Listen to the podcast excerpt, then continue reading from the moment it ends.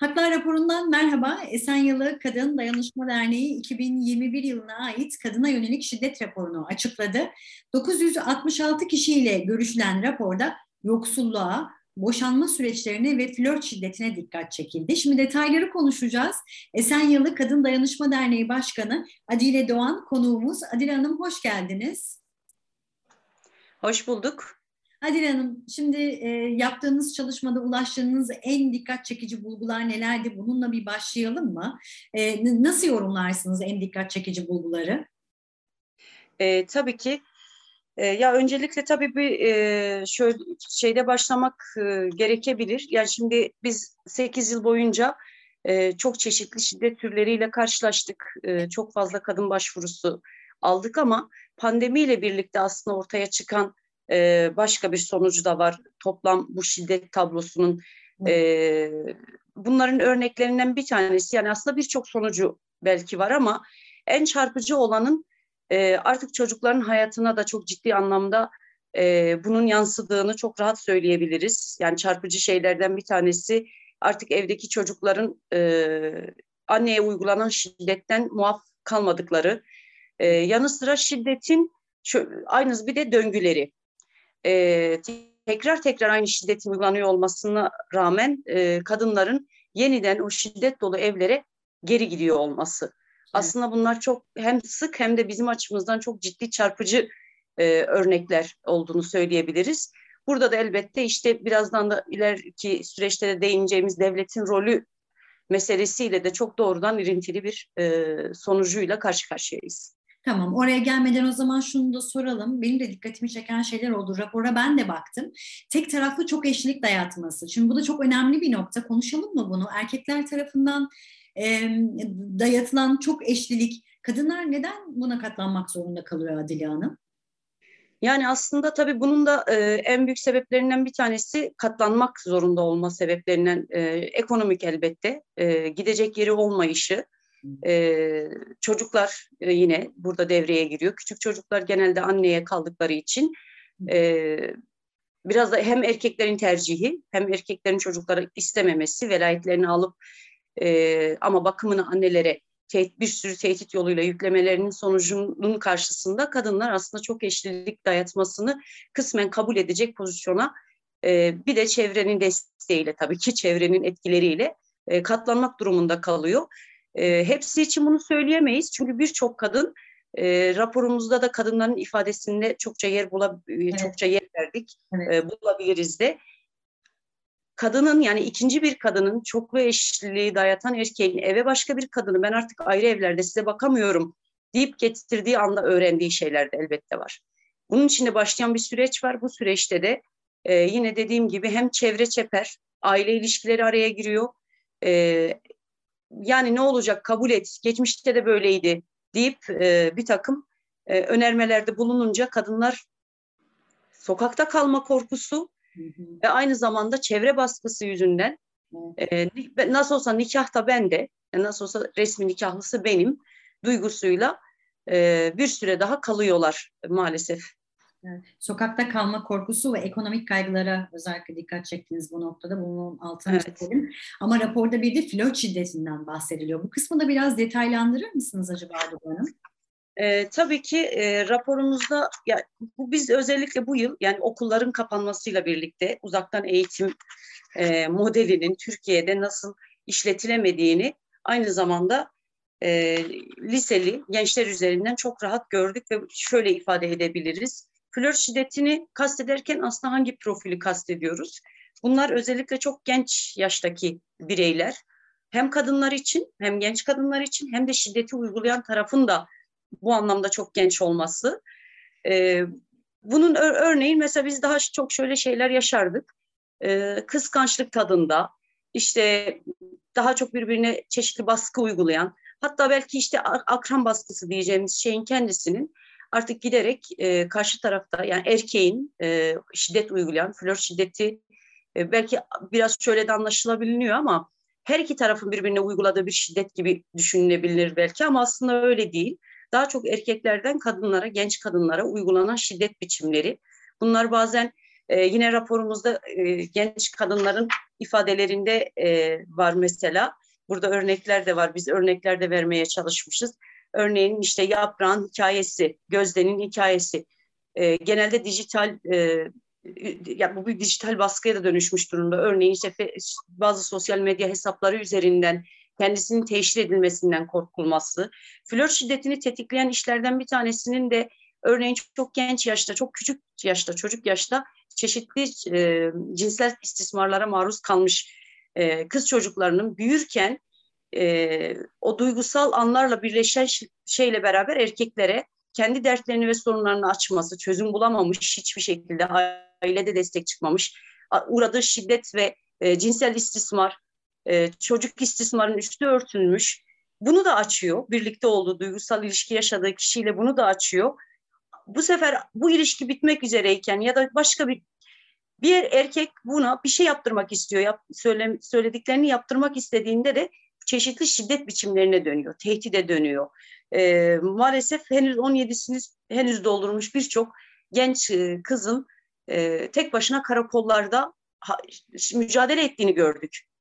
Şikayette bulunuyor. Ailesine de söyleyemiyor. Çünkü ellerinde bir takım görüntüler de var, ifadeler var. Bununla teşhir edileceği söyleniyor.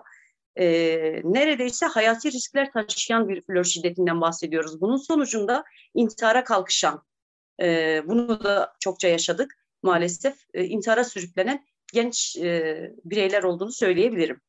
Evet. Flör şiddetinin diğer bir yüzü açısından. Peki. Peki boşanmak isteyen kadınların döngüsüne de bir bakalım. Çünkü e, kadınların çünkü ama ve döngüsü var. Buna da bir büyüteç tutalım Adile Hanım. Şimdi kadınlar neden boşanamam çünkü boşanmak istiyorum ama boşanıyorum ve diyor. Burayı biraz açalım mı? Tabii ki. Ya burada da aslında yine şey devreye giriyor. Korkular, e, kurtulamama hissi, e, boşanamam çünkü çocuklarım var, yoksulum, gidecek yerim yok, ailem beni istemiyor. Gitmeye kalkıştığımda e, annem veya babam diyor ki biz de yaşadık, katlanacaksın. E, boşanmak istiyorum ama diyen kadının da yine e, gidecek yeri yok.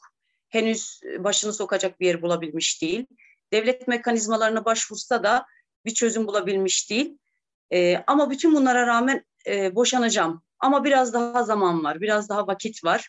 E, kendine bir, şöyle söyleyeyim, bu hala e, çocuğun büyümesini bekleyen pozisyonda. Çocuk biraz daha büyürse e, en azından... Yani aslında genel olarak ekonomik kaygılar var diyebilir miyiz? Yani kadının giderek yoksullaşması, özellikle de içinde bulunduğumuz, hani Türkiye'nin şu anda içinde bulunduğu durumu da göz önüne alırsak eğer, ağırlıklı olarak ekonomik kaygılar.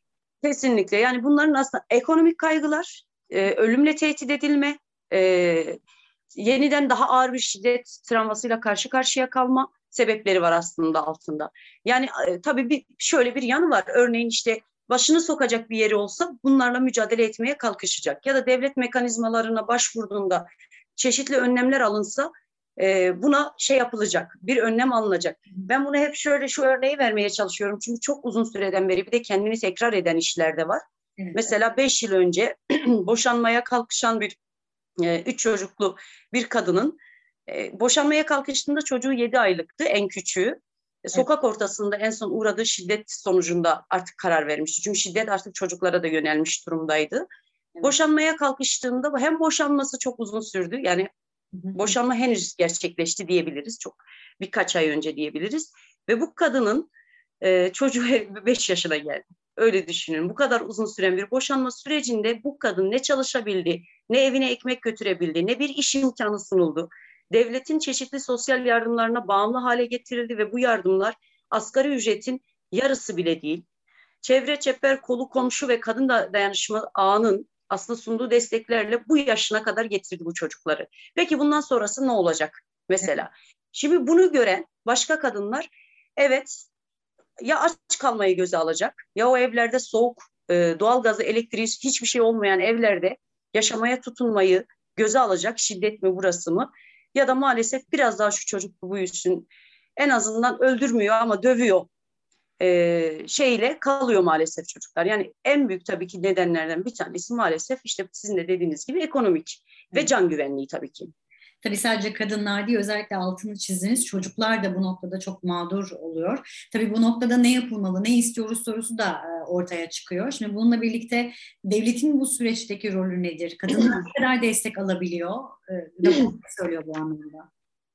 Evet, devletin rolünü aslında bu süreçte biz devletin rolünü ben yine kadınların ifadeleriyle e, açmak istiyorum.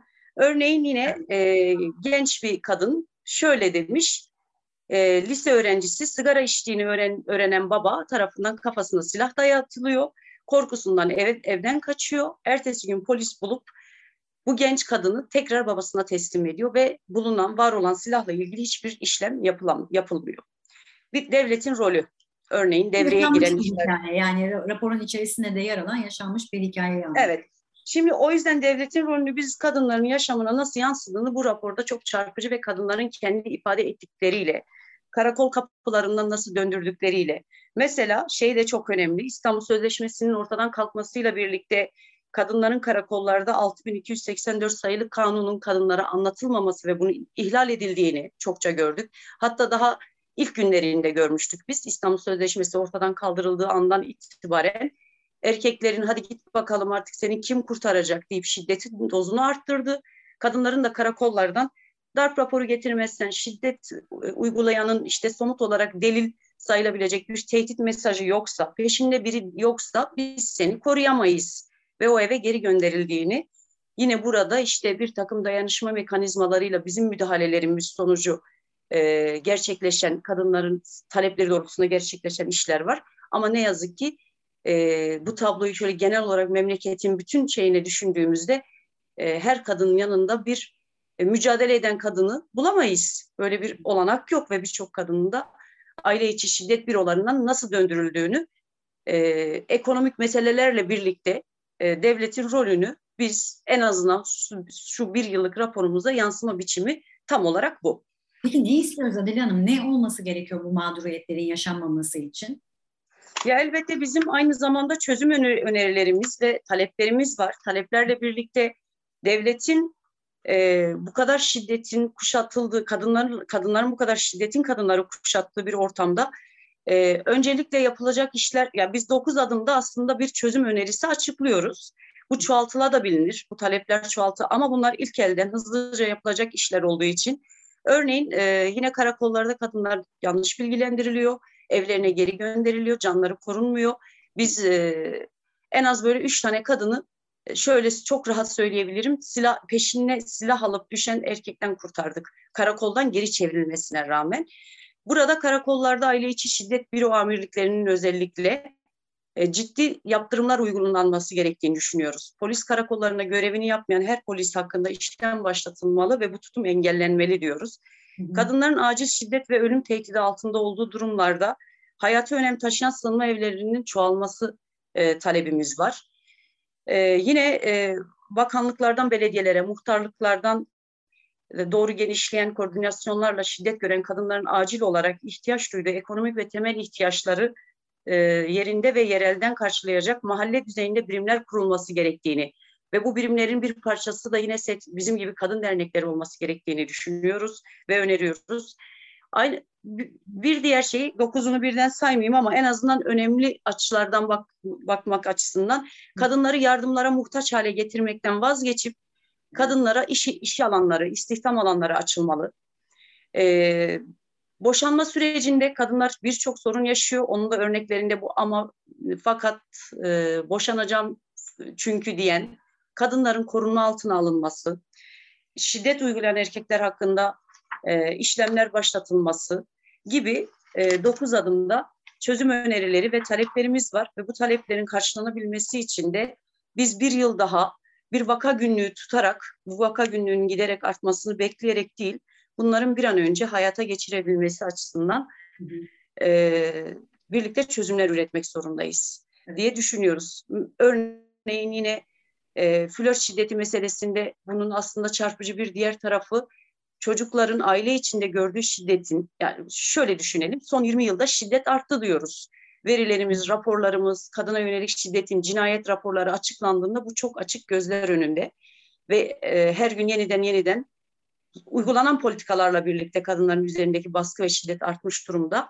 Doğal olarak bu evlerde büyüyen çocukların büyüdüğünde şiddet uygulaması kaçınılmaz.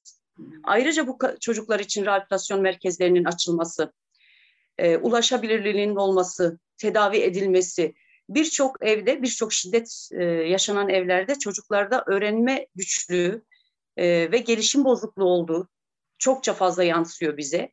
Her gelen kadın, şiddet mağduru olmuş her kadının aynı zamanda iki çocuğundan birisi evet. içine kapanmış ve öğrenme güçlüğü yaşıyor. Buraların acil olarak çözülmesi gereken e, meseleler olduğunu e, söyleyebilirim. Ve özellikle de yardıma muhtaç hale getirmek yerine kadınlara istihdam yaratılması gerektiğinin altını çizdiniz. Bunu tekrar belirtelim. Adil Hanım çok çok teşekkür ediyoruz verdiğiniz bilgiler için. E, Esenyalı Kadın Dayanışma Derneği Başkanı Adile Doğan Haklar raporunun konuğuydu. Görüşmek dileğiyle. Müzik